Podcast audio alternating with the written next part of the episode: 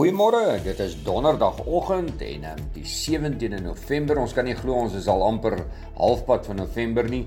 Baie interessant, maar die Amerikaanse mark het gisteraan so bietjie teruggetrek en ehm um, dis maar net omdat hulle so vreeslik hard gehardloop het. Ons sou moet nou eintlik dophou of die S&P 500 bo die 39 vlak kan bly, maar andersins kan hy dalk maklik verder terugsak. Maar die Dow Jones sluit 38 punte laer, 0,1% swakker op 33553 die S&P 500 3958 verloor so 32 punte. Die Nasdaq 174 punte laer 1.5% swakker op 11183 die ooste vermoere uh, net Australië wat wat nou net positief gedraai van die res negatief.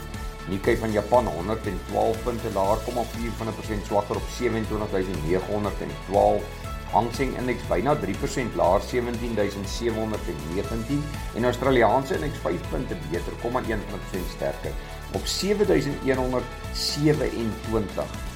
Plaaslike mark gister hier by ons so rapsie teruggetrek 303 punte laer vir die top 40 indeks staan op 66222,4 van 'n persent swakker en die algehele indeks staan op 72607,4 van 'n persent laer op 391 punte af.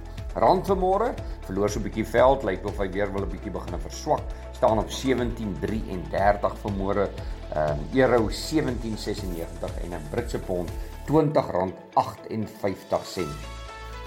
Bitcoin 16577 so 200 dae 200 dollar laer as gister. Goudprys 17 of 1766 dis so 9 dollar laer as gister. Silwer hou nog bo daai 21 vlak 21.31. Platinum verloor so 5 dollar staan op 1010 en palladium 2053 dis so 28 dollar laer.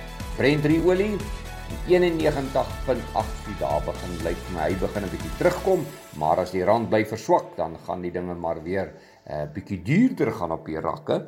Wel as ons kyk na die boere, die boere gister, ehm um, so gemengde sessie, geel mielieprys R43 op na 4974 die wit mielieprys R12 op op 5176 koring R6 laer op 6800 sonneblom R21 beter op 11915 en soja verloor nog so 'n bietjie veld R70 laer op 10180 Wel van die ander nuus wat ons vir julle kon raak lees wat dalk vir julle ook interessant kan wees.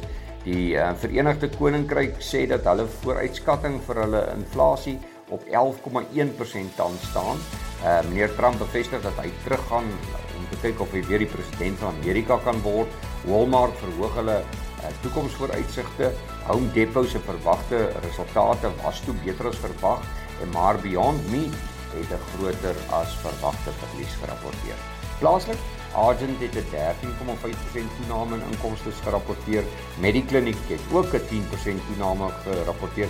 Tiger Brands noem dat hulle verdienste per aandeel met tussen 52 en 57% beter kan wees. En dan Investec se property fund het ook 'n toename van 35% in wesensverdienste per aandeel gerapporteer.